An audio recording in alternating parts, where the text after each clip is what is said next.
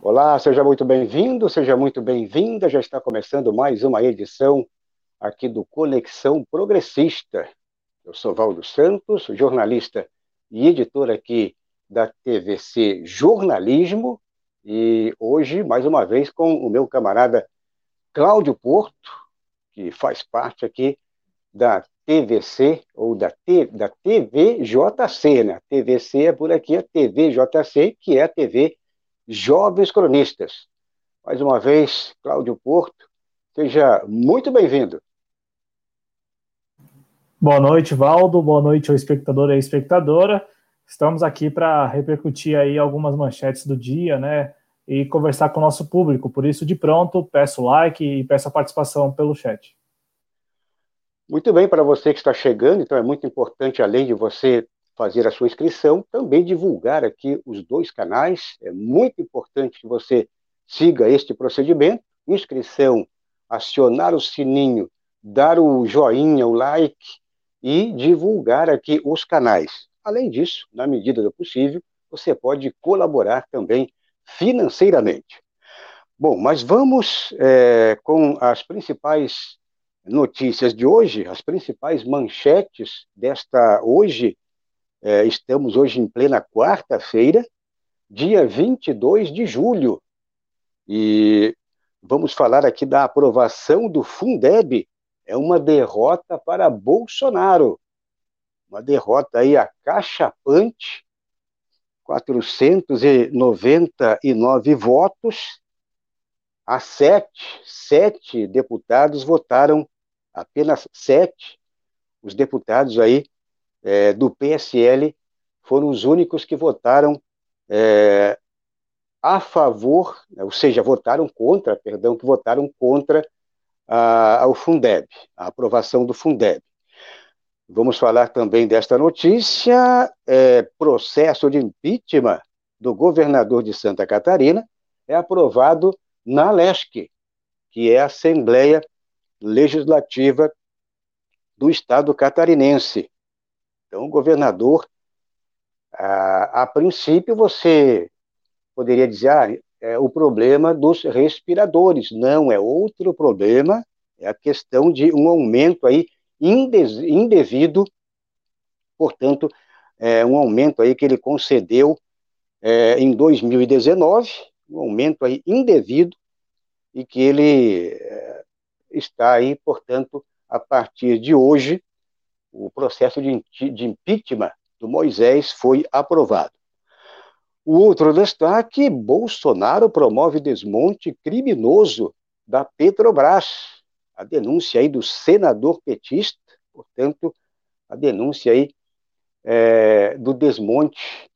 É, acredito que a maior empresa pública do Brasil, com certeza, e que poderá ser sucateada que poderá, claro, é, um, é uma intenção, não vai ser tão fácil assim entregar a Petrobras, ou seja, desmontar toda uma estrutura que está dando certo, foi organizada na época é, dos governos Lula e também Dilma, e agora a intenção aí é de entregar a galinha juntamente com os ovos de ouro.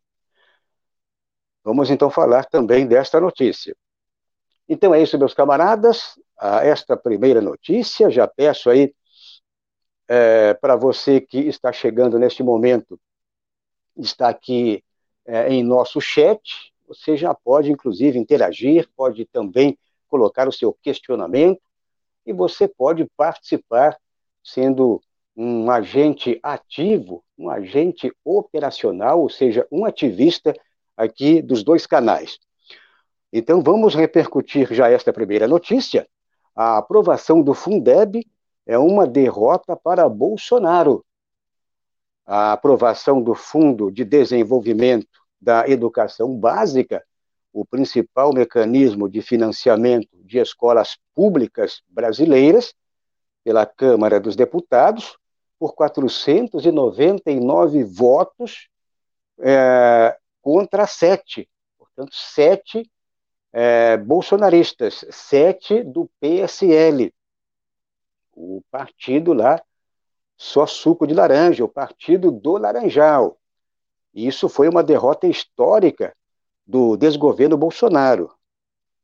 E isso, essa aprovação aí, neste momento, é, a, o Fundeb estava correndo um sério risco de não ser aprovado, mas é, hoje tivemos, então, este resultado aí muito positivo, porque a educação básica, ela, ela só sobrevive, ela está sobrevivendo hoje graças à aprovação, é, do, à criação do Fundeb, na época do governo Lula, 2009, acredito que foi exatamente este ano, 2009, e o Fundeb teve, teve e tem ainda uma importância é, fundamental é, para o ensino, o ensino básico. Então, foi criado exatamente este fundo para sustentar a educação básica e não só isso, para sustentar também os agentes, professores, quem atua na educação básica. E um detalhe muito importante também que foi criado é, na época, é, o piso do magistério. Então, antigamente era era um, um carnaval, é, um carnaval total, o, o, a questão é, do, dos salários dos professores, era uma miséria total, muitos nem conseguiam receber em dia os salários, e foi criado este piso, um piso é, salarial para os professores e também é, os servidores que atuam no ensino fundamental. É, então, 23%, vamos ter aí então 23% garantidos é, Antes era, antes era o Fundef, o Fundef não chegava a 1%, não chegava a 1%. E quando foi aprovado no governo Lula, de Fundef passou para Fundeb, aí foi aprovado 10%, portanto, para o ensino fundamental. É, e aí, agora com esta aprovação, a, a aprovação aí Hoje, portanto, é, não foi é, uma coisa é, assim tão, tão esperada, não, não estava sendo esperado este resultado, mas, é, pelo menos, deputados é, se comoveram é, com toda a situação, porque o ensino básico é, é o princípio, é exatamente o suporte é o começo de tudo, e se não investe lá no início, meu camarada e minha camarada, aí o, o decorrer da vida escolar de, de uma pessoa com certeza será afetada, a vida escolar será abalada. Então, a, o investimento lá no ensino básico é o, a, o princípio de tudo. E, então, muito legal esta, esta aprovação, evidentemente, o Cláudio Porto. É, agora é a primeira etapa. Passou, passou pelo, pelo, pela Câmara dos Deputados, e, portanto, agora vem o Senado Federal. Acredito que o Senado não vai dar para trás. Qual é a, a, sua opinião sobre esta situação toda, agora, esta sequência né, do, o encaminhamento do Fundeb, do Fundeb para o Senado aprovar e o seu Jair Bolsonaro dar o canetaço. Né? Ele vai ter que dar o canetaço final. Bom, bom Val, vamos lá. É, a notícia é importante, né? De fato, nós temos aí a aprovação pela Câmara dos Deputados em dois turnos, né? Da, do Fundeb, nesta nova modelagem, né? Ali articulada pelos deputados. Agora, eu gostaria de explicar a derrota, né? Porque é preciso lembrar que é, sete deputados do PSL votaram contra, mas a, a orientação do governo, a, a, orientação oficial, era pela aprovação. Olha só a, a, coisa, né? O líder do governo, tanto é que o líder do governo, né, o líder do desgoverno Bolsonaro na Câmara, o Major Vitor Hugo, que não é qualquer deputado, né, e também não é qualquer um nesta, nesta estrutura que nós aqui é, recorrentemente é, repercutimos, é, o Major Vitor Hugo ele votou a favor nos dois turnos, porque a orientação do desgoverno Bolsonaro foi é, pela aprovação. É, então, vou explicar aqui a derrota. A derrota para o presidente da República é porque, ao longo de 2019, o seu então ministro da Educação, o Abraham Weintraub, ele ficou sentado né, sobre a proposta do, do Fundeb. Na verdade, não é que ele ficou sentado, ele não quis nem mesmo participar, porque o Fundeb aprovado, ele é uma PEC. E esta PEC ela tem, tem que passar por dois turnos, tanto na Câmara, né, no plenário da Câmara, como no plenário do Senado, e posteriormente não vai a, não vai a promulgação, né? Assim, não tem a promulga, não tem ali, é, não passa a sanção presidencial, vai, perdão, vai a promulgação pela própria mesa diretora do Congresso Nacional. Então, assim, não há qualquer possibilidade de, porventura, o presidente Bolsonaro vetar algo, porque ele não será é, submetido a isso, né? A PEC ela fica ali no Congresso Nacional. Então, passou agora nos dois turnos na Câmara dos Deputados, vai ao Senado, e no Senado terá aí a relatoria, já foi até escolhido o relator, é, o relator será o Flávio Arns, né? Ele que será o relator da PEC lá do Fundeb no Senado o Flávio Arnes, né, a família Arnes lá do Paraná, que é muito parceira da família Moro, né, sobretudo da Rosângela Moro, é, pelo, pelo trabalho lá, né, que eles desenvolvem juntos nas APAES, né, que também tem guarda aí um, um histórico recente é, de, de, de, enro, de enrosco, né, com relação à Lava Jato. Então fica aqui este comentário, Valdo, fica o comentário de que a derrota ao presidente da República é uma derrota porque é, houve um período de protelação. Agora, oficialmente, o presidente da República pode até comemorar, porque oficialmente a orientação do governo era pela aprovação é, do Fundeb, ainda que é, o então ministro da Educação, né, o Abraham Weintraub, tenha ficado de fora, tenha escolhido ficar de fora é, das negociações. É, e também o próprio desgoverno Bolsonaro chegou com propostas na última semana, né?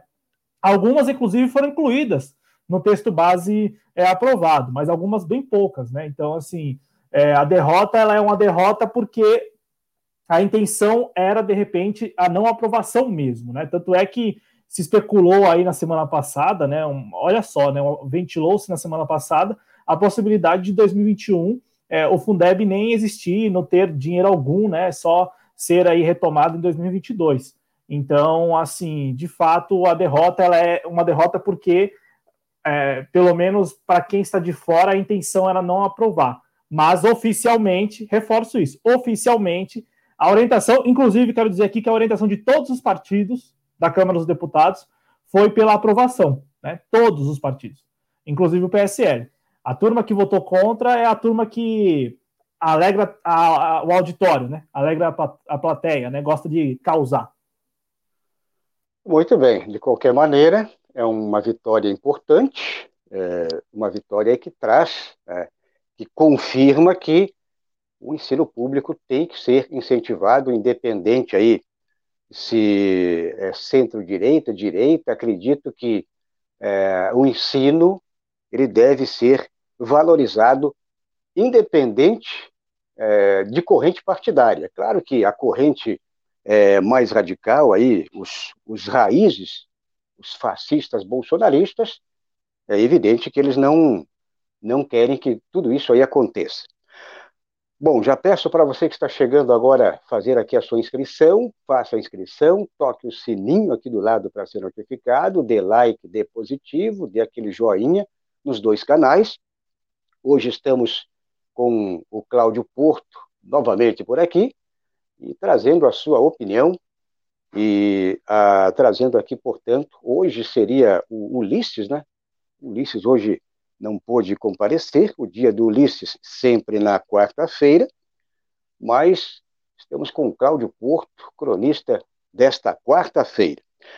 Bom, é, vamos falar rapidamente aqui com a nossa comunidade, já por aqui o Márcio Caraço, o Márcio diz aqui, estamos juntos onde eu ando, os que apoiaram Bolsonaro, só se fala da volta do PT. O Adriano também está por aqui, mandando aquele boa noite a todos. A Deneide Terezinha de Carli diz aqui boa noite, Cláudio Valdo, para você também. É, também aqui o Adriano Garcia. É, o Adriano diz aqui, é, e o pior é que esse impeachment, é por ele não ser tão ultraconservador quanto se espera. Acredito aqui que o meu camarada Adriano está falando é, do governador de Santa Catarina, e que vamos abordar na sequência. Esse impeachment aí do governador, o, o coronel, né, ele é coronel bombeiro, coronel bombeiro militar. O Fernando Gregório da Silva diz aqui boa noite a todos. Também ele pede likes. Likes, é isso aí, obrigado. Like nos dois canais. É, também aqui o Adriano segue por aqui dizendo boa noite, Deneide, Fernando, Márcios, ele fala aqui os Márcios, né? E também aqui o Fernando Gregório ainda diz boa noite, Adriano. Ah, por aí vai, se queria continuar também para fazermos aqui o, a dobradinha. Quero sim, quero sim, Valdo. Antes, eu quero só fazer uma correção, porque eu esqueci de incluir no meu comentário. Você havia dito que o Fundeb foi criado em 2009, ele foi criado em 2015, né? A ideia a PEC foi enviada ao Congresso Nacional em 2005, perdão, 2005, e aí em 2006 houve lá a, a aprovação e a promulgação da PEC que cria o Fundeb, ainda assim, dentro do, do, do governo, né, do governo Lula. É, então fica aqui essa correção, né? 2005 é quando se fala pela primeira vez ali, né, em Fundeb e tal, e ao envio da PEC ao Congresso Nacional. O Valdo, o Fernando Gregório pergunta aqui no chat é, se o novo ministro já falou alguma coisa sobre o Fundeb. Bom, eu pesquisei aqui na web e não vi nada. A, a ideia do presidente da República, né, de ali ventilar que não era para se votar ontem e tal, né, lá no Congresso, era para que o novo ministro ficasse a par da proposta. Mas isso nós sabemos que é, é só o discurso para fora, né? Não havia nada disso ali de concreto, né? Não, não haveria é, disso, né? Não, isso não existiria na prática, né? De aguardar o novo ministro para que ele, ele, ficasse a par do projeto, para ele opinar e só depois aprovar. Até porque a aprovação era urgente, né, Valdo? É, porque vence o Fundeb, né? O Fundeb vence neste ano. E o Márcio Caraço é, escreve aqui, Valdo, que os guardas municipais que foram humilhados pelo desembargador foram homenageados pela Prefeitura de Santos receberam medalhas. A Tuca contribuiu aqui com 99 centavos no Super Stick. E a Antônia Lima também chegou por aqui dando boa noite. Quero passar a palavra para o Valdo, lembrando que quem contribui financeiramente no Conexão Progressista está ajudando os dois canais. Está ajudando a TV Jovens Cronistas e a TVC Jornalismo. Este é o único espaço diário, de segunda a sexta, em que você pode financiar dois veículos, dois canais de mídia independente progressista no YouTube, né, Valdo? Exatamente. Bom, acredito que sobre o Fundeb hum, eu não acertei na mosca e também você não acertou. Aqui o Fundo de Manutenção e Desenvolvimento da Educação Básica e Valorização dos Profissionais da Educação, Fundeb, foi criado pela emenda constitucional número 53/2006 e regulamentado pela lei número 11.494/2007 e pelo decreto número 6.253 de 2007, em substituição ao Fundo de Manutenção e Desenvolvimento do Ensino Fundamental. Portanto, é o que diz aqui o portal do MEC, né? Então, acho que ficou aí para 2007, né? No governo Lula, no segundo governo Lula, né? foi criado é, o Fundef. É, é, Ele é substituiu, que era, era o Fundef, né? Era o Fundef antes, e aí eles é, mudaram para Fundeb. É legal essa linha cronológica, é legal essa linha cronológica, porque, veja, como eu havia dito, a PEC é enviada em junho de 2005 né, para o Congresso Nacional, aí você trouxe, é, quando ela é promulgada, em 2006, a regulamentação em 2007. Eu, eu, esta linha cronológica é importante, Valdo, porque não dá margem nenhuma para que as pessoas falem assim: olha só como trata-se de uma política eleitoreira, apenas Exato. ali às vésperas das eleições. Não, começou antes no primeiro mandato e é regulamentado no segundo mandato. Né? Muito bem, então é isso aí. É... já fechamos com os nossos camaradas, então, aqui nos dois, nos dois chats, é isso? Vamos tocar a bola em frente. Hoje, quarta-feira, é dia de futebol. Não, não tem futebol, né? Futebol é virtual, o futebol é sem torcida, né? Temos, sim, temos, mas aqui o nosso, a nossa conversa, o nosso papo, hoje a política aí de quarta-feira está a mil. Bom, a próxima notícia, vamos então falar, já meus camaradas e companheiros, o processo de impeachment do governador de Santa Catarina é aprovado na Alesc. O governador catarinense Carlos Moisés da Silva é coronel bombeiro militar e que é investigado por corrupção em contratos envolvendo a pandemia, portanto, do coronavírus, tornou-se alvo nesta quarta-feira 22 de processo de impeachment na Assembleia Legislativa é, do Estado catarinense. Então, a princípio, a notícia, quando ela sai manchetada, só a manchete da notícia, ah, mas o governador de Santa Catarina, ele deve estar sendo é, está sendo impeachmentado, foi aprovado o impeachment, é, pelo aquele, aquele escândalo lá dos respiradores, vocês lembram?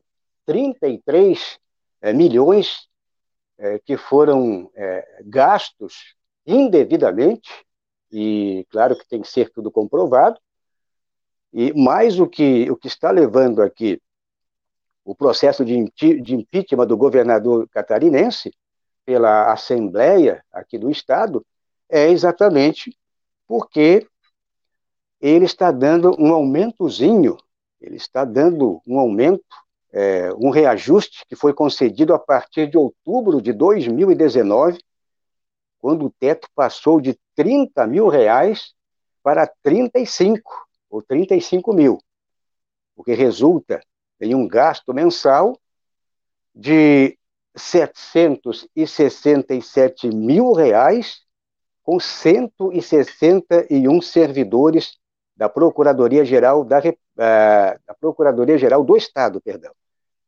Então, os procuradores receberam 5 mil a mais, recebiam 30, e ele é, fez aí uma concessão, ele deu um presentinho para os procuradores do Estado. Então, é isso que está levando aí a, a essa investigação, a esse processo é, de impeachment do governador. Então, ele é investigado, ele é investigado por corrupção em contratos envolvendo aqueles respiradores, que também, é, e, e, que também poderá, é, se caso nada aconteça com esse processo de impeachment do governador por essa concessão indevida, ele ainda tem na fila, na fila esperando também esse, essa outra possibilidade desse desvio aí que afastou é, é, afastou membros do governo, afastou secretário de saúde, afastou o chefe de gabinete dele e outras várias pessoas envolvidas, né? que pessoas envolvidas e que é, esse outro caso aí dos respiradores, o escândalo dos respiradores, uma notícia aí que é, repercutiu muito, não só aqui no Brasil, mas também em vários países aí, sobre o escândalo dos, do, o escândalo dos respiradores. Agora, o impeachment do governador está sendo solicitado por este motivo aí, meu camarada Cláudio Porto, e veio do Moisés o do Witzel está tá meio apagado, acho que o do Witzel seria. Eu estava ah, calculando que o impeachment do Witzel seria primeiro do que esse do governador aqui de Santa Catarina. A informação que temos é que o governador ele não tem o apoio dele é mínimo, ou seja, o poder legislativo em termos de deputados, a, a, bancada dele a própria vice-governadora hoje, ela, ela joga de um lado, o governador de outro, ou seja, eles estão é, brigados, né? Vamos falar é, as claras por aqui. E o apoio desse, desse governador catarinense, você tem que ter uma base, como é o caso do seu Jair Bolsonaro, que está aglutinando base através do Centrão e tantos outros. É, por sua vez, aqui, esse governador ele está sem respaldo no legislativo. Então, ah, vamos ver como vai ficar tudo isso. Queria ouvir também a sua avaliação. Bom, Valdo, eu vou me valer aqui da posição de comentarista para ousar, arriscar, né? É, arriscar um pouco. É, quero dizer que você trouxe, né, de fato, quando é, vem a notícia de um outro governador com o processo de impeachment ali em fase muito inicial, porque é, é disso que nós estamos falando no caso também do Moisés agora, né, como é, no caso do Witzel, né, ali é, é, somente o protocolo do presidente da, da, da Assembleia é, decidir abrir, né, então aí agora começa aquela fase de discussão sobre o rito de impeachment, como que se dará isso e tal, né, é, eu me permito aqui avaliar da seguinte maneira, que nós estamos em ano eleitoral, ano de eleições municipais. É, eu vejo, é, Valde e espectadores, essas articulações que começam, ao, ao menos abrem aí é, em processos de impeachment, como um joguete político, é como parte do jogo. É, parte do jogo para, para o quê? Para conseguir algo do governador, do respectivo governador. Seja no Rio de Janeiro, seja em Santa Catarina, seja no Amazonas. O Wilson Lima também está lá pendurado né, com o processo de impeachment.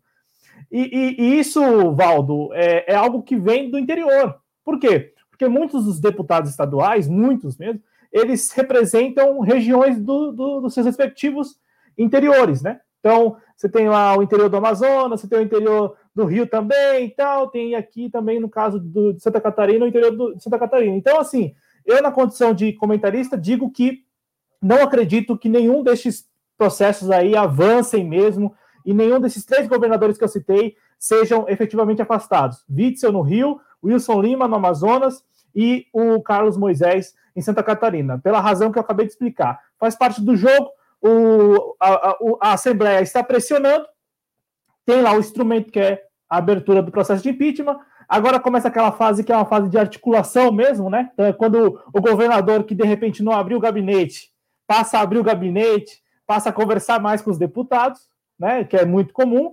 E aí, quando a gente menos se, se dá conta, Valdo, nós nem estamos mais falando disso. Ninguém mais percebe, ninguém mais lembra da abertura é, ali ainda na fase inicial do processo de impeachment. Você trouxe o caso da, da vice-governadora, eu lendo sobre, sobre este assunto para falar aqui no Conexão, né, a governadora Daniela Rainer, e aí você pode até me corrigir se o sobrenome é Rainer mesmo ou Reiner, né, é, ela do PSL, e o secretário de administração do governo do Carlos Moisés, lá em Santa Catarina, o Jorge Eduardo Tasca, também eu, eu achei isso curioso, Valdo, porque o processo de impeachment vale também para a vice-governadora e para o secretário de administração. Eu nem sei se é uma peça válida, não, eu, não, eu sou leigo no jurídico, mas é uma. Vejam vocês, é isso que vocês estão pensando. É um processo de impeachment que busca o afastamento do governador, da vice-governadora e também do secretário de administração é, é algo assim que eu nunca havia é, acompanhado, nunca tinha visto assim é, em peças pedindo é, peças jurídicas, né, pedindo o afastamento do, do gestor, do, do, do, mandatário. Mas fica aí este recado. Na condição de comentarista, eu ouso dizer que nenhum desses três que eu citei, né, Witzel no Rio, Carlos Moisés em Santa Catarina e Wilson Lima, eles serão efetivamente afastados. Muito bem, estamos conversando com Cláudio Porto, o nosso comentarista de hoje, o cronista aqui da TV Jovens Cronistas, e trazendo por aqui também a sua opinião. Acredito aí que, para fechar, é, depende muito, o impeachment depende muito desse, do mover das pedras, como diz na gíria, né? A carroça com pedras e depende aí muito dessa, da, da conjuntura, depende muito do momento esse momento agora, exatamente o que o Cláudio falou, teremos eleições municipais e os interesses são, são grandes, mas vamos ver, tem, tem fogo, tem fumaça, tem fogo, tem fumaça, tem fogo, portanto, vamos esperar. É, peço para você que está chegando, meu camarada e companheiro, você que ainda não se inscreveu aqui no canal, faça a sua inscrição, acione aquele sininho aqui do lado. Por que é importante você acionar o sininho aqui do lado? Porque cada vez que entrarmos aqui ao vivo, e também com até mesmo vídeo gravado, você será avisado. E aí, portanto, é muito importante para você assistir aqui às nossas transmissões. Então, toque o sininho, dê o joinha, o like e ajude a divulgar os dois canais. Bom, é, também eu peço para você, na medida do possível, colaborar financeiramente. Você ajuda aqui a TV Jovens Cronistas e, por tabela, automaticamente você contribui também com o canal aqui da TVC Jornalismo. Faça isso e agradecemos aí, portanto, você que é, contribui, você que ajuda aqui com a sua inscrição, com a sua interatividade diariamente e também, na medida do possível, você pode contribuir com os canais. Bom, eu me perdi aqui na sequência do nosso chat. Tem mais camaradas e companheiros aí. Cláudio, você que está de olho no lance, né? Como, é, de... como dizia aquele, aquele é, narrador lá, de olho no lance. É... Então vamos lá. Ele ainda diz, né? Ele ainda, ainda diz, né? Ele ainda diz, né? O Silvio Luiz, tá, né? Tá na reserva, mas ainda diz, né? É, tá lá na Rede TV, lá, né? Ô, ô Valdo, aqui é a Ângela dos Santos, que, que nos mandou já um super stick, né? Então vamos lá. Repassando os super chats, os super sticks. Olha, o que o Valdo disse agora faz todo sentido, viu, gente? Você que pode contribuir financeiramente, ainda que com valores módicos, mande vários de 99 centavos, de 1,49, de 1,99 você somente aqui, e nós estamos falando de, de maneira muito sincera, somente aqui no Conexão Progressista você financia dois espaços ao mesmo tempo. Você manda a contribuição, está financiando dois projetos. Então, a Tuca, muito obrigado, que mandou o super stick. A Ângela dos Santos mandou o super stick, muito obrigado. A Maria Bernardes mandou aqui 1,99 também super stick, muito, muito importante, né? E quem puder contribuir com outros aí super sticks, super chats, enfim, contribuam, vale muito a pena, viu? Mais uma vez, somente aqui você contribui, essa contribuição vale por dois, é, por duas aqui. O Jonas Carreira também com a gente, Valdo. O Jonas Carreira, que é nosso editor de política em Ceilândia. Ele que também é comentarista aqui do Conexão Progressista, né? Às quintas-feiras.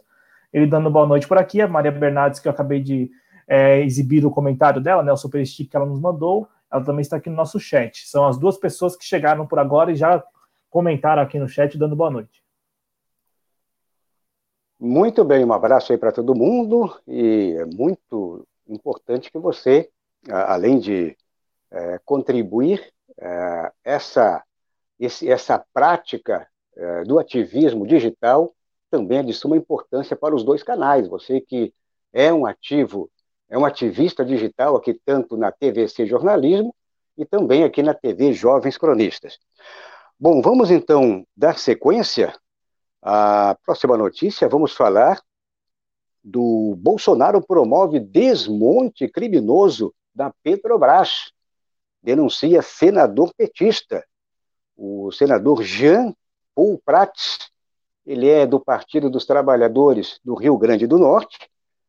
Ele denuncia que, em plena crise econômica e sanitária da história brasileira, o desgoverno Bolsonaro avança na proposta de desmonte da Petrobras, no esforço de entregar o patrimônio público nacional a preço de banana. Então, esse senador petista, ele é, é presidente da Frente Parlamentar em Defesa da Petrobras e que faz essa denúncia, é, e que denuncia, portanto, a política suicida empreendida pelo ministro da Economia, Paulo Guedes. Então, é, é aquela história, né? É, é, aquele, é aquela retórica, aquela intenção de entregar o, talvez o maior patrimônio público e que dá lucro, né? Ah, mas o, o patrimônio público está dando prejuízo? Aí tudo bem, seria de repente até uma saída. Ah, está dando prejuízo, é, vamos é, nos livrar, nos livrarmos é, de uma tranqueira, né? Como diz na gíria, vamos é, tirar esse, esse elefante da sala porque está dando prejuízo. Não, pelo contrário. A Petrobras hoje, ela já foi, já foi muito lucrativa, mas ainda continua assim dando lucro. E aquilo que eu falei lá no começo, estão querendo, a intenção deles é uma intenção, não vai ser fácil entregar a Petrobras de mão beijada, mas a intenção deles é entregar a galinha e os ovos de ouro numa boa, é, principalmente aí para o capital internacional, para os capitalistas. É, é evidente que aqui no Brasil não temos esse potencial todo de capitalista para, ah, no caso, ficar com a Petrobras. Com certeza vai ser aí um, um grupo internacional e caso aconteça isso, será entregue de mão beijada, com certeza.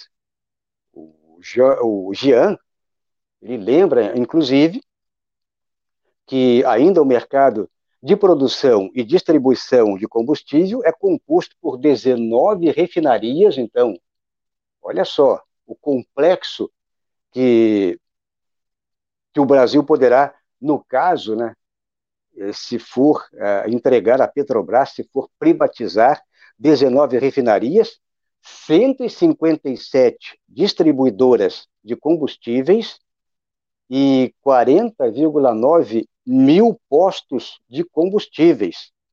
Portanto, é um pacote, é uma rede e que, é, no caso, ah, eu coloco que é uma intenção, não vai ser tão fácil assim é, entregar a Petrobras, ou seja, privatizar a maior empresa brasileira, e Cláudio Porto. É, a intenção é grande, não só da Petrobras, mas também de outras estatais. Mas eu coloco que a Petrobras hoje já foi bem melhor, inclusive, mas ainda ela tem uma boa gordura para queimar, e essa gordurinha tem muita gente interessada. Será que vão entregar a Petrobras? Bom, Valdo, é o seguinte: a Petrobras jamais, jamais é, podemos, enquanto sociedade civil, aceitar a privatização da Petrobras. Agora, é importante lembrar que a privatização da Petrobras ela não se dará, como já falamos em outra oportunidade aqui no Conexão Progressista, não se dará de uma única vez. É, a, a, privatização da Petrobras se dará em, está se dando em fases. Né? É uma subsidiária aqui, é outra subsidiária ali. Né? Então, nós tivemos aí recentemente ali a BR Distribuidora né, sendo entregue, nós tivemos aí recentemente né, a, a questão da Liquigás também, da companhia Liquigás, que foi entregue. Então, assim, sabe, as subsidiárias vão sendo entregues, vão sendo privatizadas. Temos esses leilões aí que são realizados, né? É, ano passado foram, foram realizados alguns, né, entregando ali campos de exploração. Então, assim, é, é, a privatização da Petrobras ela já está se dando e ela se dá em fases. Pelo, por quê? Porque a Petrobras é enorme. Por isso que, mais uma vez, eu retomo: nós não podemos, de maneira alguma, aceitar a privatização da Petrobras. Por quê? Porque é uma empresa nacional, é a nossa empresa. Nos pertence.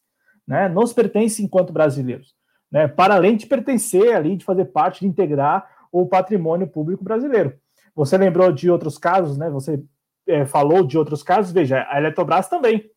E no mesmo estilo, né? Subsidiárias sendo entregues, né? Você tem algumas hidrelétricas, enfim, você tem. É, geralmente, a privatização ocorre exatamente por este caminho né, o caminho de entrega das subsidiárias. Você vai diminuindo, né, vai diminuindo o tamanho, vai diminuindo.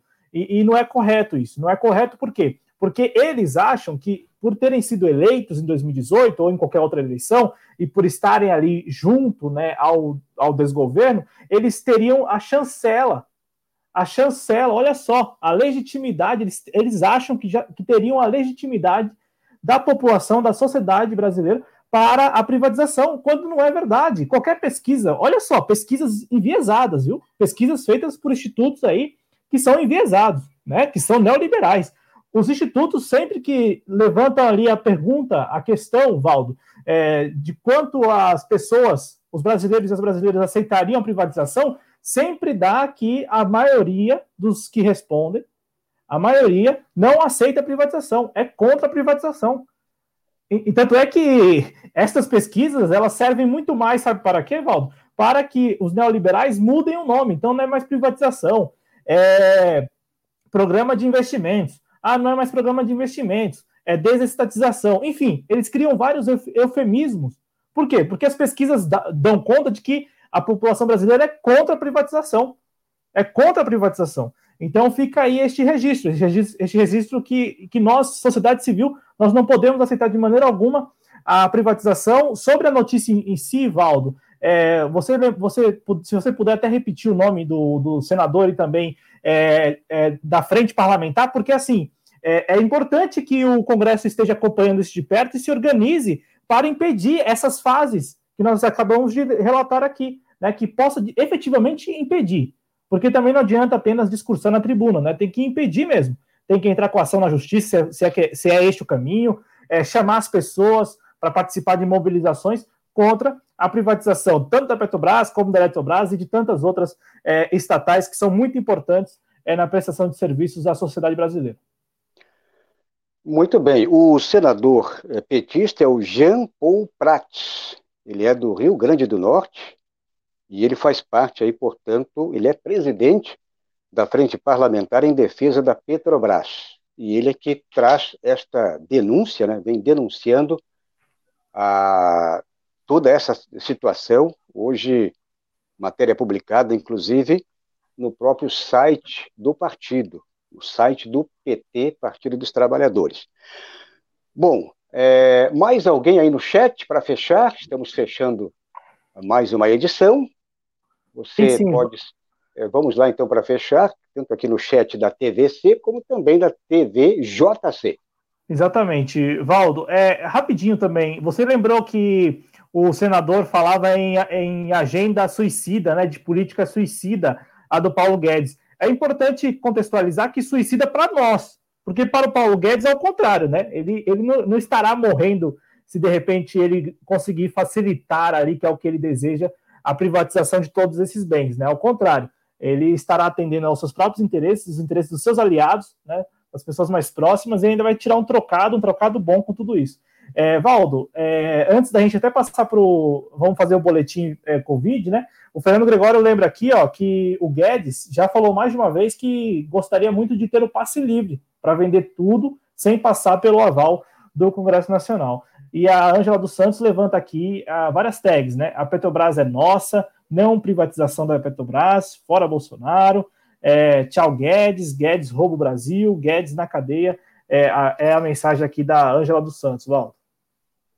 Muito bem, este é Cláudio Porto, nosso comentarista de hoje, e já peço para você que está chegando ainda neste finalzinho agora de live, você que chegou neste momento, curta o vídeo, compartilhe, faça a inscrição se não estiver inscrito, dê like, dê positivo aqui em ambos os canais e também é, de suma importância que você contribua por aqui. Bom, para fechar, vamos então falar é, do boletim do coronavírus, atualizando aí o painel coronavírus. Estamos com a nossa fonte, o Ministério da Saúde. O painel ele foi atualizado às 6h50, portanto, às 10 para as 7 da noite. E casos confirmados, 2.227.514, portanto, casos confirmados o acumulado. 67.860 casos novos, a incidência de 1.060. Vamos agora então passar para aquele momento mais crítico, como sempre, somos obrigados aqui também falar da, das pessoas que nos deixaram, né? as pessoas que infelizmente é, perderam aí suas vidas. 82.771 óbitos, portanto, mortos, é, casos novos. Então, hoje, um dia aí também, tivemos aí dois, dois dias, dois, três dias aí abaixo de mil, e hoje já bem acima de mil. Então, casos novos, 1.284. A letalidade hoje baixou. Interessante aí que a letalidade baixou 3,7 estava 3, hum, estava 4, baixou para 3,9, 3,8 e agora 3,7 a letalidade e 39,4 o índice de mortalidade. Então é isso. É, queria agradecer aí mais uma vez todo mundo, agradecer você, meu camarada Cláudio Porto, e até a. Você volta agora na próxima semana, ou talvez ainda amanhã ou sexta. É aquilo, né, Valdo? Eu, eu disse na segunda-feira que se der tudo certo, eu só voltaria na segunda. Algo deu errado e eu estou aqui na quarta. Então, estamos aqui apostos quando. Você é um soldado da causa, né? Eu sou um soldado, exatamente. E hoje, sem farda.